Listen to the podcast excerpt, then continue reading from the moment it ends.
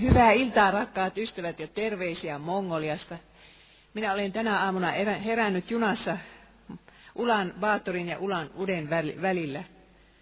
Ja nyt olen sitten täällä. Tuntuu ihan ihmeelliseltä.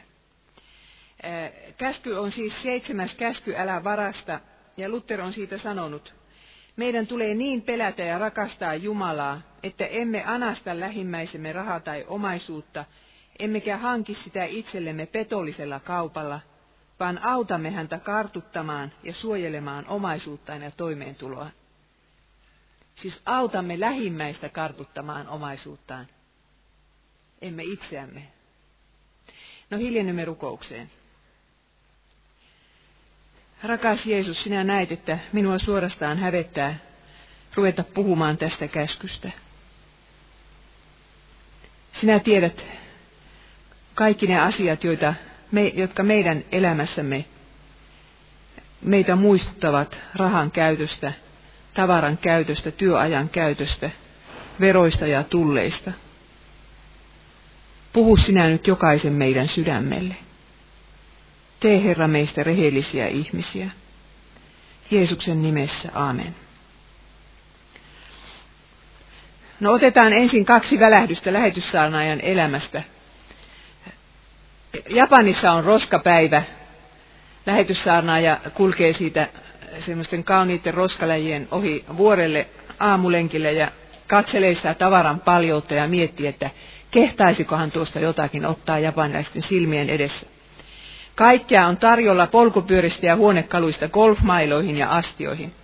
Vaatteet ovat siistissä pinossa ja vielä näkyy pesulan lappu, missä ne on, pesulassa ne on pesetetty. Ja toinen välähdys Mongoliasta, josta minä juuri tulen. Roskiin heitetään siellä äärimmäisen vähän tavaraa, ja kuitenkin ne roskat käy moni ihminen säkin kanssa koluamassa. Minä näin kaksi pientä seitsemänvuotiaista likaista poikaa, jotka siellä niitä roskia kaivelivat, ja, ja tajusin, että noista lapsista ei kukaan pidä huolta. He itse etsivät syötävänsä sieltä. Jos eivät muuten löydä, niin sitten varastavat. Ja yöt he viettävät siellä maan alla lämpöputkien vieressä. Mikä tulee olemaan historian tuomio meidän ajastamme ja meidän, meidän maailmastamme? Minulla ei ole ma- ollut mahdollisuutta tarkistaa näitä lukuja, mutta mulle on jäänyt mieleen, että kymmenen prosenttia maapallon väestöstä syö kahdeksankymmentä prosenttia ruuasta. Olenkohan minä tässä ihan väärässä? Kymmenesosa luultavasti maailman ihmisistä kärsii ainaisista ylipaino-ongelmista. Lihavuus on se ongelma. Ja yksi kolmasosa ei ole koskaan saanut syödä mahansa täyteen. Onko tämä oikein? Ystäväni, itsekö sinä päätit syntyä suomalaiseksi? Omalla viisaudellasi sinä sait sen aikaan, että sinun lapsesi eivät kierrä roskalajalta toiselle etsimässä syötävää. Kuvittelepa vain hetken verran, että ne kaksi seitsemänvuotiasta, jotka olivat semmoisia iloisen näköisiä lapsia, niin kuin lapset nyt yleensä ovat, mutta hirveän likaisia ja resuisia ja köyhiä ja nälkäisiä. Kuvittelepa, että ne olisivat sinun lapsiasi tai sinun lapsen lapsiasi. Mitä sinä siinä tapauksessa tämän maailman nykyisestä tilasta ajattelisit? Raha ja omaisuus on meille ihmisille äärettömän tärkeää jostakin syystä. Ne koskettavat koko meidän olemassaolomme perusteita. Olimmepamme sitten rikkaita tai köyhiä. Ja rahan oikeudenmukainen jakaminen on kautta historian ollut hyvin vaikeaa. Joillakin on tänäänkin ainainen huoli, mistä saisi huomisen päivän leivän tai tämän päivän leivän. Ja toisia pelottavat sitten pörssikurssien vaihtelut, paljonko minä menetän, jos se ja se ää, kurssi laskee. Minä en ole vielä nähnyt ihmistä, joka suhtautuisi rauhallisesti siihen, että hänen elintasonsa laskee. Yleensä sitä joudutaan paniikkiin. Vain harva pysyy, pystyy elämään, kuten Jeesus käski, uskoen, että Jumala ää, syöttää ja juottaa minut, niin kuin, minut ja perheeni niin kuin linnut ja vaatettaa niin kuin kedonkukat. Ja minulla on tässä luennossa teesi, semmoinen teesi, minä väitän, että jos aarre, meillä on aarre taivaassa, niin me voimme elää huomisesta huolehtimatta. Mutta jos meillä on aarre maan päällä, niin elämä on yhtä ainoata ää, t- taloudellista huolta. Ää, kohta numero kaksi tässä esityksessä. Kysymys ei ole rahasta, vaan uskosta. Ää, seitsemättä käskyä ei nimittäin voi erottaa ensimmäisestä käskystä, joka sanoo, että minä olen Herra sinun Jumalasi, älä pidä muita jumalia. Meidän suhteemme rahaan on aina myöskin meidän Jumala-suhteemme peili. Jos me uskomme täydestä sydämestä elävään Jumalaan ja kaikkiin niihin lupauksiin, jotka hän on Raamatussa meille antanut, niin silloin me luotamme siihen, että hän ruokkii meidät niin kuin taivaan linnut ja vaatettaa niin kuin kedon kukat. Silloin ei tarvitse huolehtia huomisesta, olipa sitä rahaa tai oli olematta. Mutta jos me taas huolehdimme huomisesta, niin se osoittaa sitä, että meillä on elävän Jumalan rinnalla myöskin epäjumala nimeltä mammona. Ja sitä me huudamme avuksi hädän päivänä. Olen ottanut tässä nyt esimerkiksi tästä, että kysymys on uskosta eikä rahasta, niin kaksi Uuden testamentin henkilöä, rikkaan nuorukaisen ja sen köyhän lesken, joka pudotti viimeisen roponsa temppelin arkkuun. Rikas nuorukainen, hänellä oli elämässä kaikki asiat hyvin. Hän oli poliitikko, häntä sanotaan hallitusmieheksi. Hänellä oli perhe ja koti, isiltä perittyä maaomaisuutta, koulutusta, työtä ja arvonantoa yhteiskunnassa. Ainoa mikä puuttui oli mielenrauha. Mies ei tiennyt sitä, pääseekö hän taivaaseen kuoltuaan vai eikö pääse. Ja sitten kun hän tulee Jeesuksen luokse sitä vastausta hakemaan ja Jeesus antaa tämän vastauksen. Mene ja myy kaikki, mitä sinulla on. Anna köyhille, tule ja seuraa minua, niin sinulla on aarre taivaassa. Niin eipä tämä mies pystykään myymään kaikkea. Miksi hän ei pysty? Sen takia, että hänellä ei ole uskoa. Hänellä ei ole uskoa Jumalaan, joka, joka pitäisi hänen perheestään huolta, sittenkin kun pankissa ei ole yhtään rahaa, eikä edes kattoa pään päällä. Olisitko sinä pystynyt uskomaan sen omalle kohdallesi? Ja mies lähti Jeesuksen luota pois surullisena. Ei, siinä, ei ihminen voi olla iloisella mielellä, jos hänen koko aarteensa on maan päällä. Surullinen tämä mies oli. No sitten toinen esimerkki, köyhä lesti. Hän oli menettänyt miehensä, miehisen tuen ja turvan. Hän joutui elättämään lapsensa ää, itse. Ja tuon ajan yhteiskunnassa se oli vaikeaa, koska naisille ei ollut paljon työtä tarjolla kodin ulkopuolella. Mutta oli yksi asia, mikä oli tämän naisen elämässä paremmin kuin sen rikkaan nuorukaisen elämässä. Tällä naisella oli mielen rauha. Hänellä oli turvanaan Jumalan lupaukset. Esimerkiksi Vanhassa testamentissa sanotaan, että Herra lupaa olla leskien turva ja orpojen isä. Minä kun olen tätä kertomusta miettinyt, niin minä olen tullut vakuuttuneeksi siitä, että tämä köyhä leski oli kokenut moneen kertaan, miten Jeesus, miten Jumala ää, ruokkii hänen puoliorvot lapsensa. Ja kun hän oli yhtenä päivänä menossa ostamaan niillä viimeisillä penneillä jotakin vihanneksia, ei sillä rahalla varmaan mitään muuta saanut. Hän oli menossa torilta ostamaan ehkä illallisruuaksi muutamaa vihannesta vihanneskeittoon. Yhtäkkiä hän poikkeakin temppeliin ja pudottaa ne viimeiset rahansa uhriarkkuun. Ja Jeesus näkee tämän ja sanoo opetuslapsilleen, totisesti tämä köyhä leski antoi enemmän kuin yksikään toinen. Kaikki nuo muut antoivat lahjansa liiastaan, mutta hän antoi vähästään kaiken, mitä hän eläkseen tarvitsi. Jeesus sanoi, että tämä nainen antoi kaiken, mitä hän eläkseen tarvitsi. Olisitteko te voineet tehdä sen, jos teillä olisi muutama nälkäinen lapsi ollut kotona? Kukaan ei pakottanut tätä naista uhraamaan viimeisiä pennosiaan. Hän teki sen vapaaehtoisesti. Mutta mikä oli hänen motiivinsa? Minä olen sitä mieltä, että kysymys on uskosta. Nainen oli nähnyt, että Herra pitää lupauksensa, hän on leskien turva ja orpojen isä. Hän oli nähnyt, että Herra ruokkii ne lapset, vaikka rahaa ei olisi yhtään. Ja siitä kiitollisena hän pudotti ne pennosensa sinne temppelin uhriarkkuun. Kiitoksena Jumalalle siitä hyvästä, mitä oli Jumalalta saanut. No sitten mietitään, millaisen perinnön nämä kaksi ihmistä jättivät lapsillensa. Rikas nuorukainen ja köyhä leski. Rikas jätti maansa ja mantunsa. Hän voi kustantaa lapsille hyvän koulutuksen. Lapset kulkivat hyvissä vaatteissa. Mutta entä se arvo, arvomaailma, minkä lapset saivat isältään? Voihan se olla, että oli se, se oli sama arvomaailma, mistä Jarkko tässä puhui. Varastaa ei saa. Mutta mitään perintöä ei ollut olemassa sitä päivää varten, kun se omaisuus sitten lopullisesti menetettäisiin. Onhan meidän kaikkien kuoltava.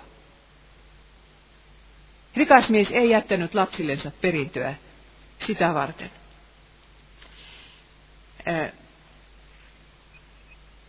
Sillä meidän elämäämme tulee se päivä, jolloin, tai jos ihmisen aarre on kokonaan täällä maan päällä, niin tulee se päivä, jolloin Jumala sanoo hänelle, sinä hullu, tänä yönä sinun sielusi vaaditaan sinulta takaisin. Ja kaikki, mitä olet itsellesi varannut, kenelle se joutuu. Näin käy kaikille, joilla on aarre maan päällä. Olisi todella mielenkiintoista tietää, mitä tuon rikkaan nuoren miehen lapsille sitten myöhemmin tapahtui. Niin moni vanhempi meidänkin aikanamme koettaa kerätä maallista hyvää lapsilleen, ikään kuin se olisi ainoa asia, mitä lapset tarvitsevat. Ja sitten kuitenkin tapahtuu yhä enenemässä määrin, että lapset heittävät menemään sen, mitä ovat vanhemmilta saaneet, ja valitsevat jonkun tuhoisan elämän, elämäntavan, huumeet, viinan, jonkin kultin tai jotakin muuta tällaista. Mutta mitä köyhä leski sitten jätti lapsillensa? Hän jätti muiston äidistä, joka osasi rukoilla. Lapset muistivat ikänsä kaiken.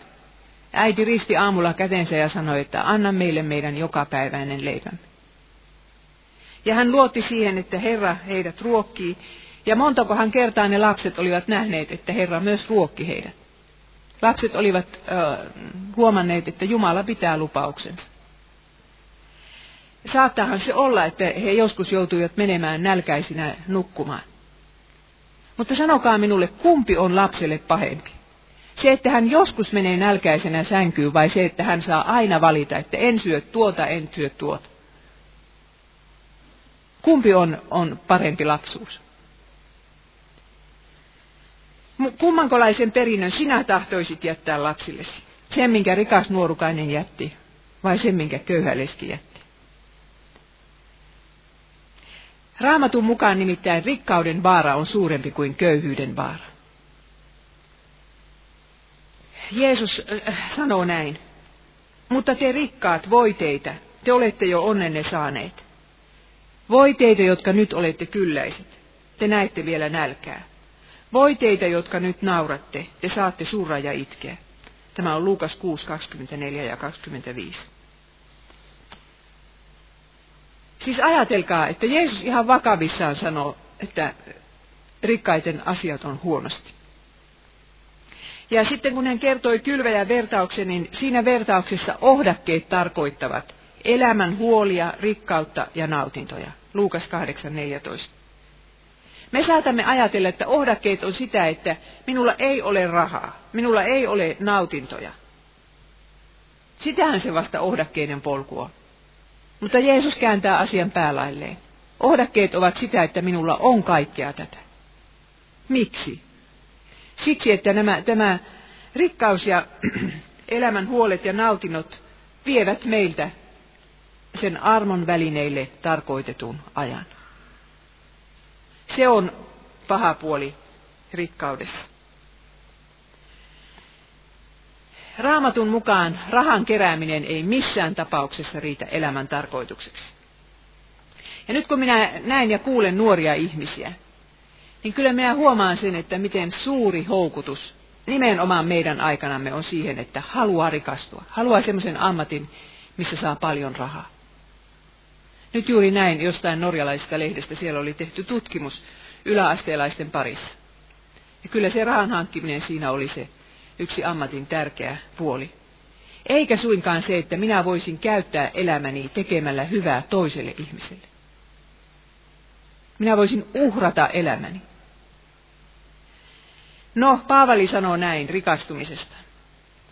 Ne, jotka tahtovat rikastua, joutuvat kiusaukseen ja lankeavat ansaan, monenlaisten järjettömien ja vahingollisten halujen valtaan, jotka syöksevät ihmiset tuhoon ja perikatoon.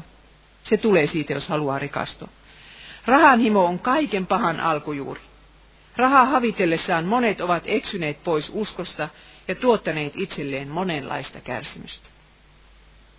Tämä on siitä aiheesta, että riittääkö rahan hankkiminen meille elämän tarkoitukseksi. Tämä maailma julistaa rikkaat autuaiksi, mutta Jeesus julisti köyhät autuaiksi. Autuaita olette te köyhät, sillä teidän on Jumalan valtakunta. Ja Luukkaassa hän ei puhu hengellisesti köyhistä, vaan hän puhuu tämmöisistä tavallisista köyhistä. Mutta siinä on sellainen mielenkiintoinen asia, että sanotaan, että Jeesus katsoi opetuslapsiinsa ja sanoi tämän. Jeesus ei suinkaan julistanut kaikkia maailman köyhiä autuaiksi.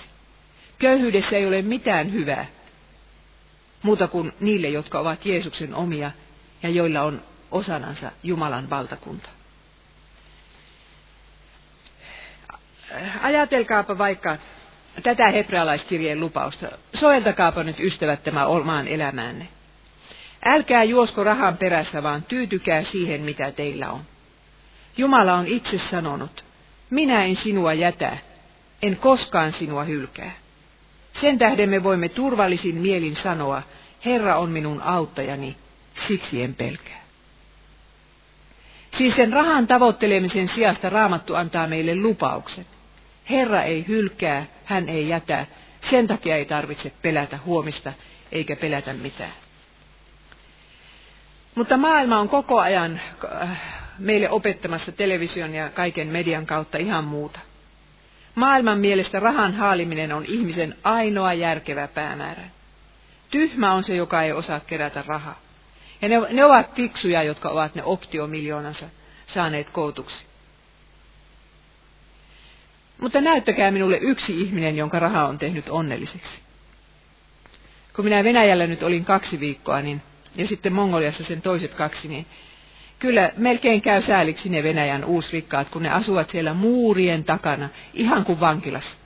Saavat pelätä varkaita ja kidnappaajia niin kovasti.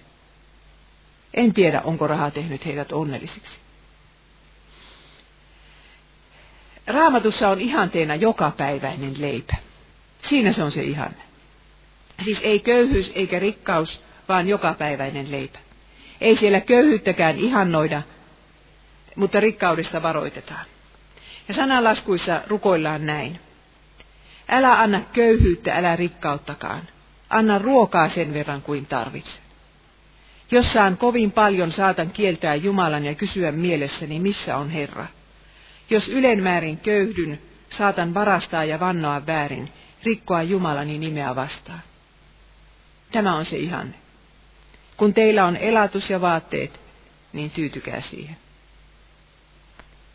Mutta kyllä se jotenkin, nyt kun minä seison tässä kauniissa kirkossa ja, ja katselen teitä siinä yleisöä, niin, niin tuntuu jotenkin, että tämä puhe ei sovi tälle yleisölle. Kun ö, on tässä kuukauden verran katsellut sellaista köyhyyttä, todella hirveää köyhyyttä, sellaisia asumisoloja, joita... meistä kukaan ei varmaan osaa kuvitellakaan. Ja, ja teille kaikille, jotka täällä istutte, se jokapäiväinen leipä on niin itsestäänselvä asia, että tämä sanakaan ei sano teille mitään. Vasta Venäjällä minä olen tavannut ihmisiä, jotka rukoilevat jokapäiväistä leipää, kun eivät tiedä, mistä se tulee. Ja sitten saavat nähdä, että Herra sen myös antaa. Minä en ole Japanissa koskaan tavannut sellaista kristittyä, enkä Suomessa. Koska eihän täällä sellaista tarvitse rukoilla, kun sen itsestään selvästi saa. Mutta Vanhassa testamentissa jokapäiväisen leivän se ennakkokuva on manna, joka satoi taivaasta. Ajatelkaapa tilannetta, että Jumala pudottaa taivaasta sen yhden päivän ruoka-annoksen kerrallaan. Huomiseksi sitä ei riitä. Ja sillä tavalla pitää elää neljäkymmentä vuotta. Se on uskon testi. Jos nämä israelilaiset olisivat ruvenneet huolehtimaan huomisen leivästä, tuleeko sitä mannaa vai eikö tule? Ja ajatelkaa, jos ne olisivat huolehtineet ensi vuodesta ja sitä seuraavasta, että mitenkä me selvitään täällä erämaassa. He olisivat saaneet murehtia itsensä hengiltä. Mutta se oli Jumalan huolenpitoon opettelemista se, että joka aamu sitä kerättiin ja uskottiin, että seuraavana aamuna tulee taas. viides Mooses kahdeksan, kaksi kolme selittävät sitä, että miten tämä oli uskon testi tämäkin. Tässäkin on kysymys uskosta. Muistakaa, kuinka Herra neljänkymmenen vuoden aikana johdatti teitä pitkällä matkallanne autiomaassa. Hän kuritti teitä ja pani teidät koetukselle, saadakseen tietää, aiotteko todella noudattaa hänen käskyjään vai ette. Tehdäkseen teidät nöyriksi, hän piti teitä nälässä ja ruokki sitten mannalla, jota ette olleet ennen maistaneet, eivät myöskään teidän isänne. Hän halusi osoittaa teille, ettei ihminen elä ainoastaan leivästä, vaan kaikesta, mitä Herra sanoo, jokaisesta sanasta, joka Herran suusta lähtee. Siis sitä opetetaan meille, silloin kun rahat loppuvat, että me elämme jokaisesta sanasta, joka Herran suusta lähtee. Jumalan lupaus pystyy meidät pitämään hengissä.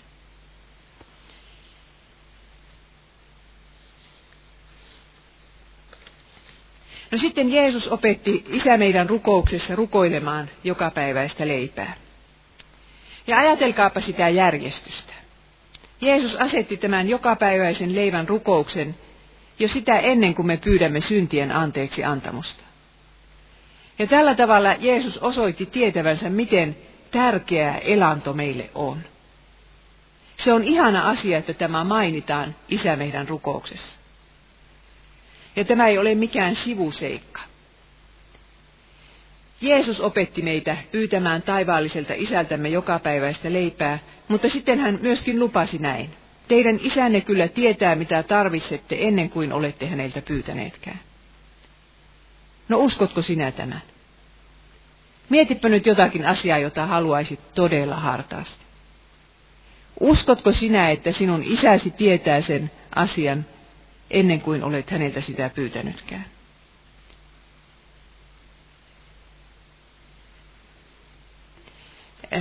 Sitten puhun vähän siitä, että omaisuus on lainaa Herralta, se ei ole meidän omaamme. Jeesus kertoi nuo kaksi vertausta leivisköistä, tai niin kuin nyt sanotaan talenteista ja kultarahoista, eli miinoista. Ja minä en nyt tässä niistä vertauksista sen enempää puhu, mutta muistutan vain mieleenne, että kun palvelijat saivat sen talenttinsa tai sen kultarahansa, niin he, he eivät saaneet kaivaa sitä maahan. Sitä ei saanut antaa samankokoisena Herralle takaisin. Se piti laittaa, pistää pankkiin tai jotakin sillä piti tehdä, että se kasvaa korkoa. Mikä tarkoittaa sitä, että todellakin meidän omaisuutemme on annettu meille sitä varten, että me käytämme sitä Jumalan kunniaksi ja lähimmäisen parhaaksi. Ja me joudumme siitä vielä vastaamaan viimeisellä tuomiolla. Mutta ajattelin ottaa tästä asiasta esimerkiksi profeetta Jeremian. Jeremia on minun suosikki lempihenkilöitäni Raamatussa, ja, ja minä nyt hänestä sitten muutaman sanan tässä sanon. Se, että miten meidän omaisuutemme on vain lainaa Herralta, se ei ole meidän omamme.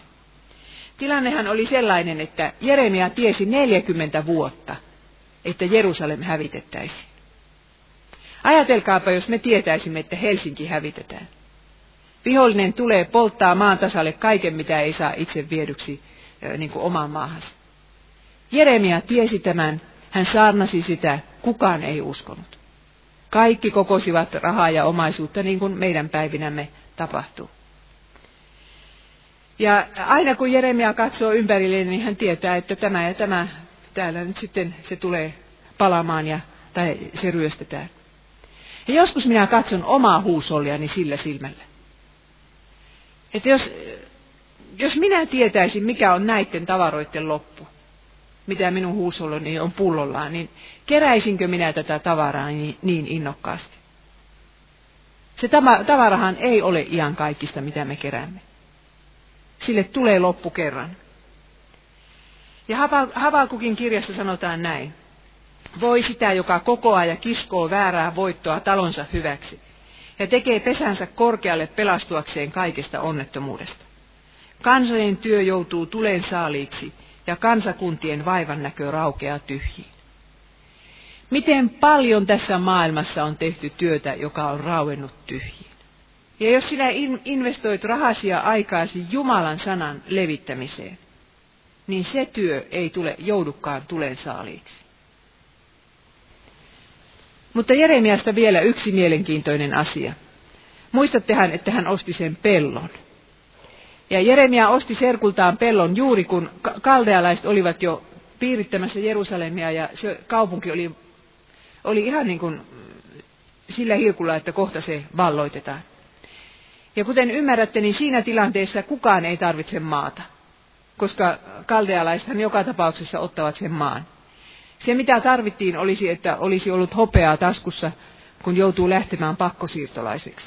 Rahaa pitäisi olla. Mutta Jeremia osti sen pellon. Ja hän osoitti sillä tavalla, että tulevaisuus on olemassa vielä pakkosiirron jälkeenkin. Ja tämä asia on puhunut minulle, kun minä ajattelen sitä, että kaiken loppu on lähellä. Että meidän pitää kuitenkin toimia niin kuin Jeremia. Meidän täytyy tehdä se toivon akti. Meidän on jatkettava normaalia elämäämme maailman loppuun asti. Nuorten ihmisten on mentävä naimisiin, saatava lapsia, rakennettava taloja. Ja meidän kaikkien pitää tehdä, mitä, mitä me nyt voimme tehdä.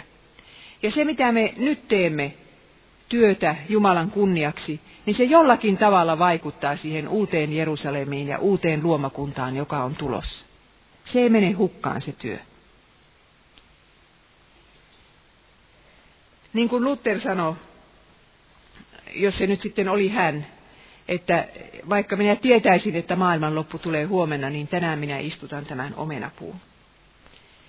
Mutta sitten mietitään sitä, että miten me saisimme siirretyksi aarteemme taivaaseen. Raamatussa annetaan kaksi neuvoa. Ensimmäinen on se, että jaellaan rahaa köyhille. Jeesus sanoi, että sillä tavalla voidaan koota aarretta taivaaseen.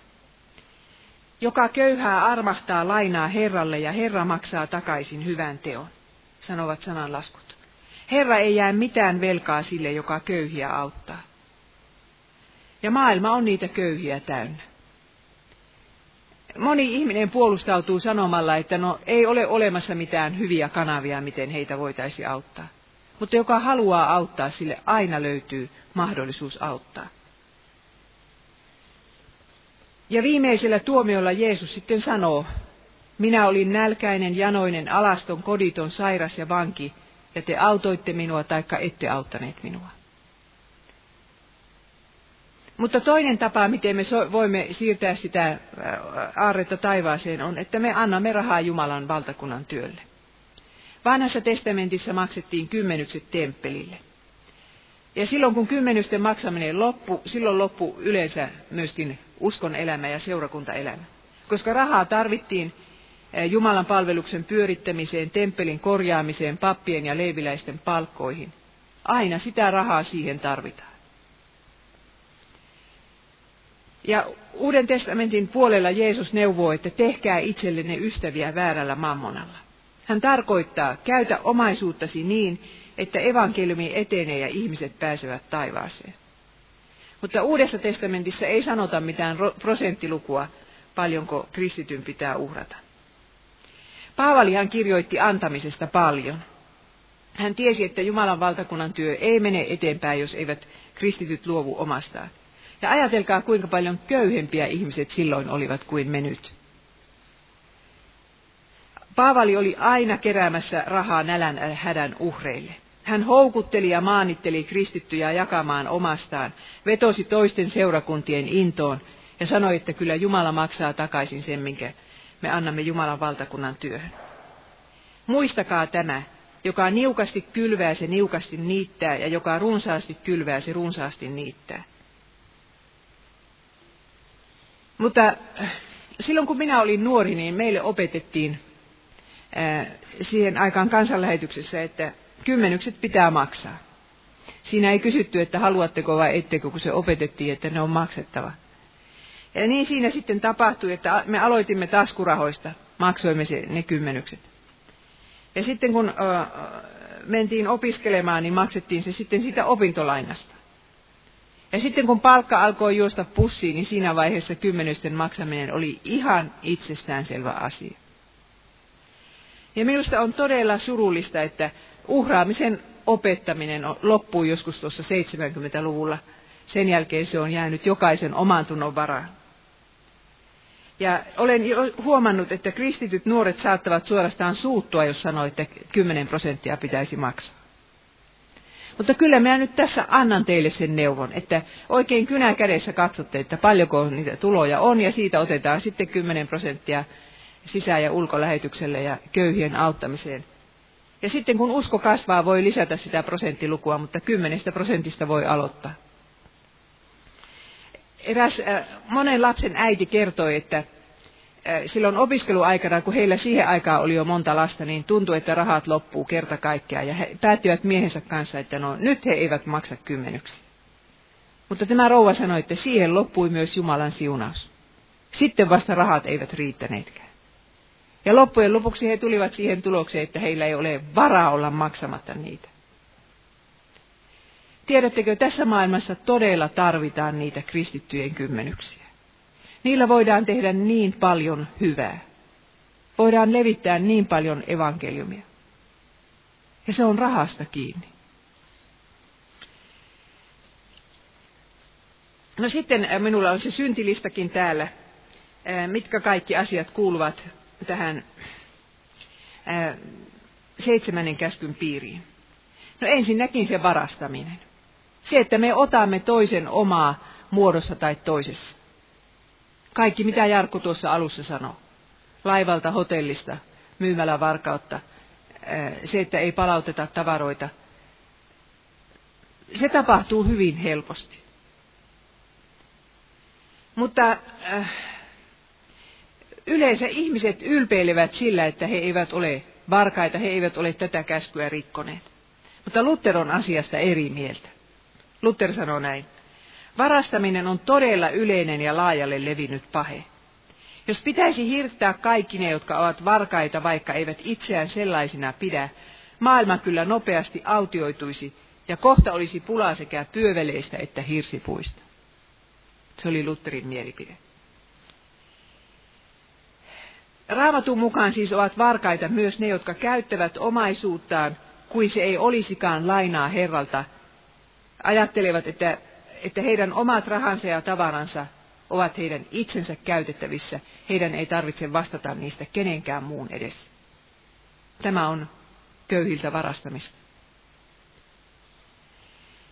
No sitten voidaan varastaa valtiolta, liikennelaitokselta tai muulta sellaiselta, joltain firmalta. Jeesus sanoi, anna keisarille mikä keisarin on. Ja siihen Paavali jatkoi, antakaa jokaiselle se, mikä hänelle kuuluu, kenelle vero, sille vero, kenelle tulli, sille tulli. Ja tähän, tähän kuuluu myös tietysti kaikki, mikä tietokoneisiin liittyy. Tietokoneohjelmien kopioiminen ja niiden käyttäminen, tämmöiseen piraattikopioiden käyttäminen, tarkoittaa, että me emme maksa sitten sille firmalle, mikä sille kuuluu lain mukaan.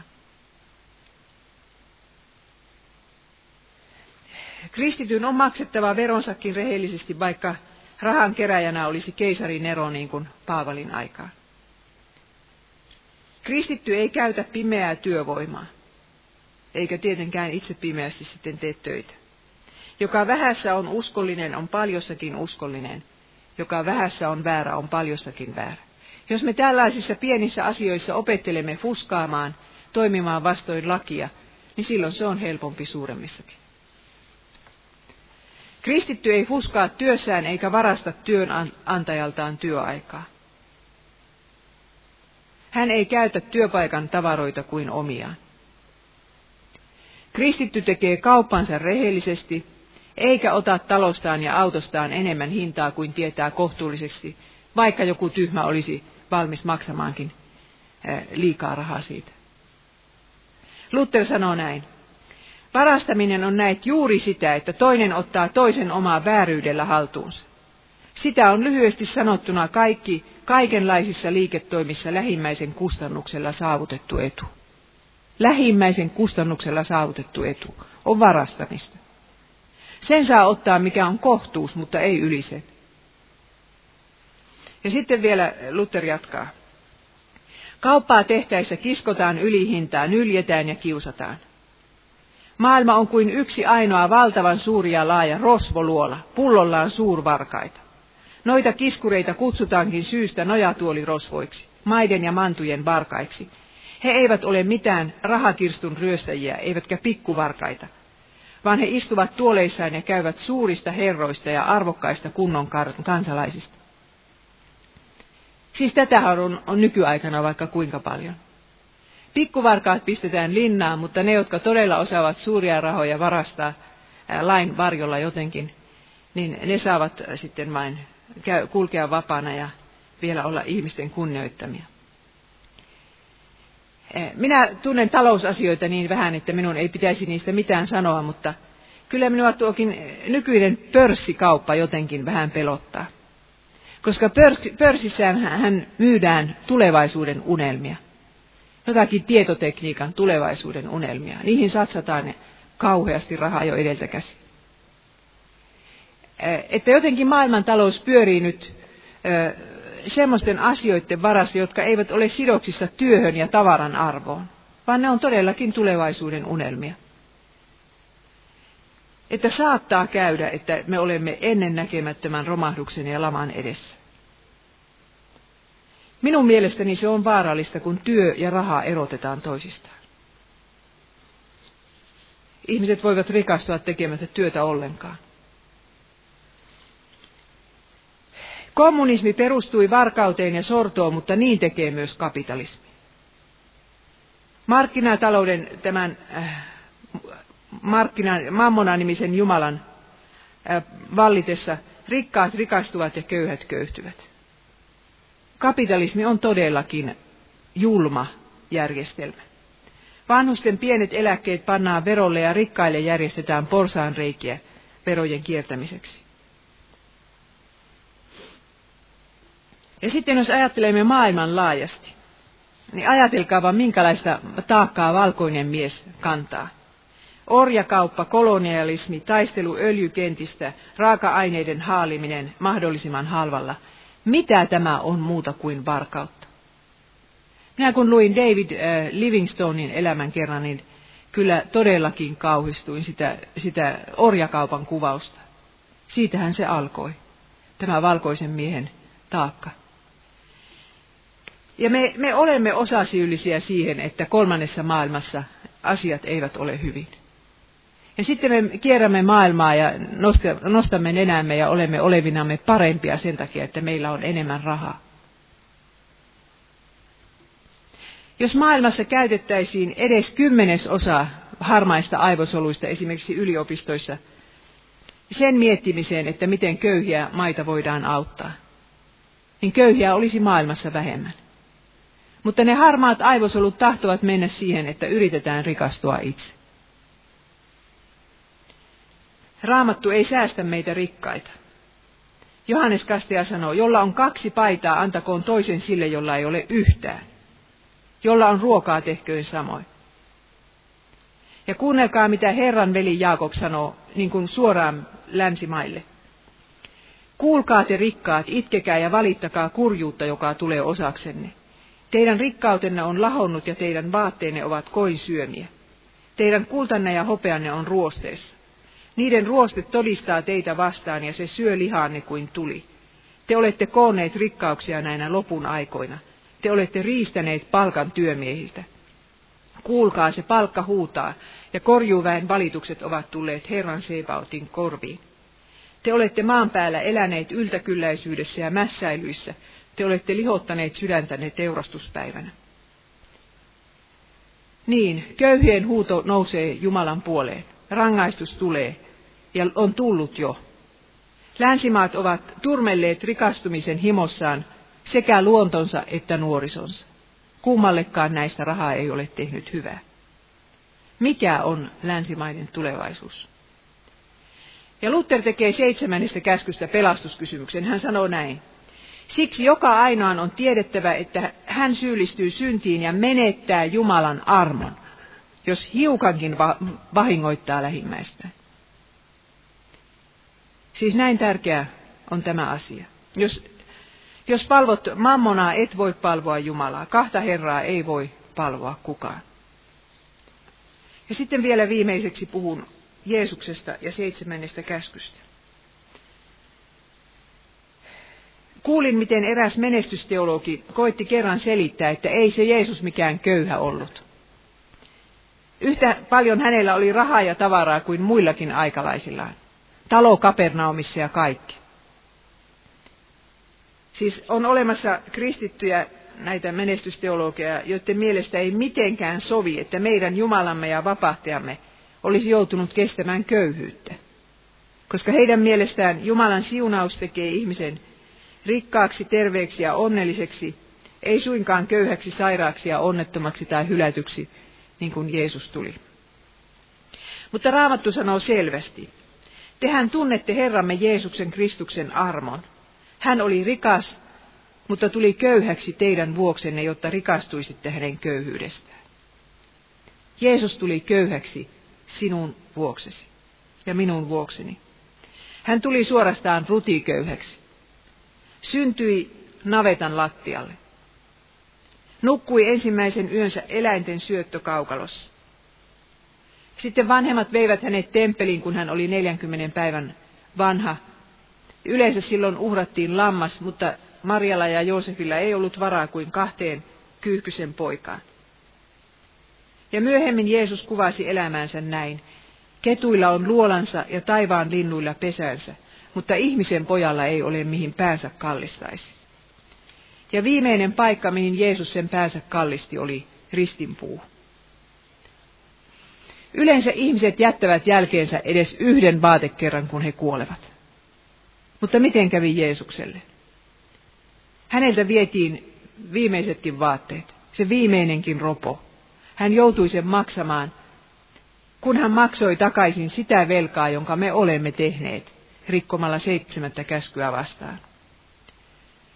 Mutta varmasti Jeesukselle oli kaikkein vaikeinta se, että hän joutui luopumaan aarteesta taivaassa, nimittäin isänsä rakkaudesta. Eräällä tavalla hän luopui siitä jo silloin, kun hän syntyi tänne maailmaan, mutta lopullisesti hän sen menetti sitten, kun isä hänet hylkäsi. Siis rakkaushan meille on se suuri aarre, ja siitä luopuminen on kuolemaakin kauheampi vaihtoehto. Jeesus luopui tästä aarteesta taivaassa, että sinun ei tarvitsisi siitä luopua. Että sinä saisit omistaa taivaan aarteet. Koska olen, uskon kyllä, että sinun on myönnettävä se, mikä minunkin, että meillä on katumista rahan käyttömme suhteen. Me olemme käytännössä palvoneet mammonaa enemmän kuin Jumalaa. Me emme ole huolehtineet köyhistä ja Jumalan valtakunnan työstä niin kuin meidän olisi pitänyt. Ja siksi Jeesus siis luopui siitä aarteesta, että me sen kuitenkin saisimme. Ja jos mietimme vielä kerran rikasta nuorukaista ja köyhää leskeä, joista minä aloitin. Miksi toinen suostui luopumaan koko elämisestään ja toinen ei? Siksi, että toisella oli se aarre taivaassa ja toisella ei. Jos aarre on taivaassa, niin silloin tästä maallisesta aarteesta on helpompi luopua. Ja mikähän aarre siellä sitten oli? Tämä rikas nuorukainen piti itseänsä niin hyvänä, että hän sanoi Jeesukselle, että minä olen noudattanut kymmentä käskyä lapsuudestani asti. Siis myös seitsemättä käskyä. Ja siinähän hän erehtyi pahasti. Mutta koska hän ei nähnyt syntejään, hän ei tarvinnut anteeksi antamusta, ja joka ei tarvitse anteeksi antamusta, se ei rakasta Jeesusta, eikä yleensä tarvitse Jeesusta ollenkaan. Ja semmoisen ihmisen aarre ei missään tapauksessa ole taivas. Koska Jeesus tulee meille rakkaaksi vain sillä tavalla, että me saamme synnit anteeksi. Ja sen takia tämäkin ilta on sinulle nyt mahdollisuus, että voit oppia rakastamaan Jeesusta vähän enemmän, kun myönnät, mitä syntiä olet tehnyt tämän käskyn alueella. Ja uskot, että Jeesus sen kuitenkin nyt antaa anteeksi. Ja kun olen sitä köyhän lesken kohtaa miettinyt, niin minä en usko, että siinä on takana mikään muu kuin Jumalan armo, joka teki tämän naisen niin kiitolliseksi, että hän antoi viimeiset penninsä. Hän oli kiitollinen siitä, että Jumala oli antanut hänelle hänen syntinsä anteeksi. Häntä odotti iankaikkinen elämä taivaassa. Ja armo onkin antamisen ainoa oikea motivaatio. Jos me toimimme jostain muista motiiveista, niin me luovumme omastamme surkeillen ja pakosta. Taikka sitten me yritämme hankkia itsellemme sitä taivasosuutta. Sanoin äsken, että aarre saadaan, saadaan siirretyksi taivaaseen, kun annetaan rahaa köyhille ja Jumalan valtakunnan työhön. Mutta jos ollaan oikein tarkkoja, niin ei se olekaan näin. Tämä on nimittäin lain määräämä tapa kerätä aarretta taivaaseen. Mutta evankeliumi kertoo meille toisen tavan. Sen, että se aarre on jo siellä meitä odottamassa. Se aarre, jonka Jeesus on meille hankkinut. Meille se ei nyt maksa mitään, mutta Jeesukselle se maksoi hänen henkensä. Ja siksi me voimmekin luopua rahasta ja tavarasta täällä maan päällä, koska ne eivät ole todellinen aarteemme. Niin totta kuin se Jeesus on meidän aarteemme. Mikään muu motiivi ei tee meistä iloisia antajia. Niin kuin Paavali sanoi, että iloista antajaa Jumala rakastaa.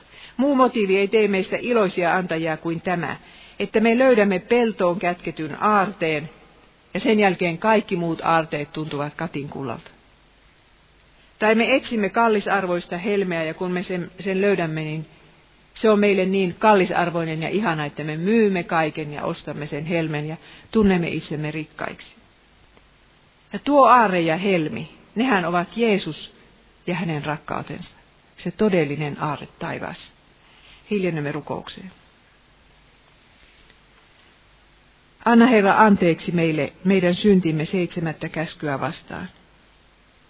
Auta, että me oppisimme jollakin tavalla huolehtimaan maailman köyhistä ja Jumalan valtakunnan työstä.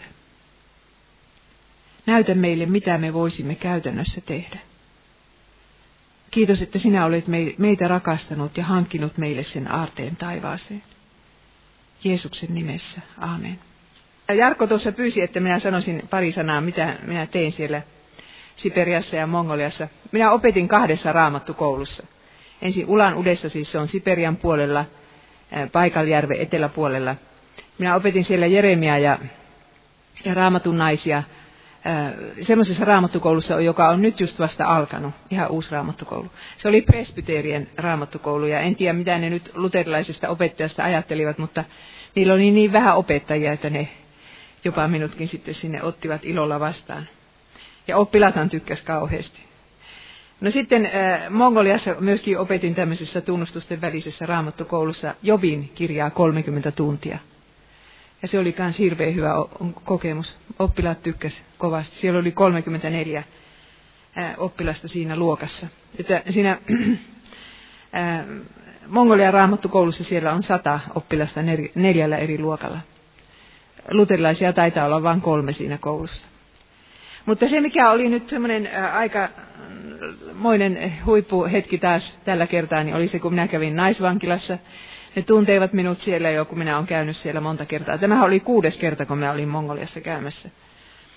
Ja tuota, ne esitti mulle shown, siellä on niin kauhean hyviä esittämään, siis tanssimaan ja laulamaan niitä naisia. Ne oli ommeleet itse omat pukunsa ja esittivät kaikenlaista siellä. Ja, ja tuota... Se, mikä siinä on niin sy- sykähdyttävää, niin on se, että siellä syntyy semmoinen sydänten yhteys meikäläisten ja niiden naisten välillä. Kun minä aina kerron veljestä, niin mullahan on veli, joka istuu vankilassa. Ne tietää, että mulla on tähän vankilamaailmaan vähän yhteyksiä. Ja, ja tota, minä sain siinä mu- ihan muutaman sanan sanoa. Minä kerroin sen jutun Jeesuksesta ja kivitettävästä naisesta. Mutta se tulkki ei ollut kristitty, niin se ei oikein niitä sanoja tiennyt, että miten, miten liennyt asia mennyt perille, mutta... Mutta minä tajusin sen sydänten yhteyden. Se oli niin kylmä paikka se vankila. Me istuttiin kaikki toppatakit päällä ja paleeti aivan hirveästi. Ja, siellä ne on, ja silloin ei ollut pakkasta kuin kymmenen astetta. Mutta ajatelkaa, kun on neljäkymmentä astetta ollut. ja siellä on kaksi vauvaakin syntynyt viime talvena. Ne oli niin likaisia ne naiset, että sen kyllä näki, että ei ole peseydytty talven aikaa. Ja, mutta mutta niin kuin se, mikä siinä oli se ihana, kun mä tajusin, että ne, nämä naiset tajuaa, että minä välitän heistä. Minä vilkutin sieltä oven raosta vielä viimeiseksi ja ne hymyilivät ja vilkuttivat takaisin. Mulla ei ollut mitään lahjaa nyt, mutta minä ostin niille villaa sen takia, kun ne tekee villakäsitöitä ja niiltä oli nyt villa loppunut, niin minä ostin sinne nyt sitten vähän isomman määrän, että ne saa jatkaa sitä lapasten tekemistä siellä tai mitä ne nyt tekevät. Mutta oli hirveän kiva matka ja jos minä saan mahdollisuuden, minä kerron siitä tuota, Radio Dayn maailman, mikä se onkaan, maailmanradiossa, mikä se on.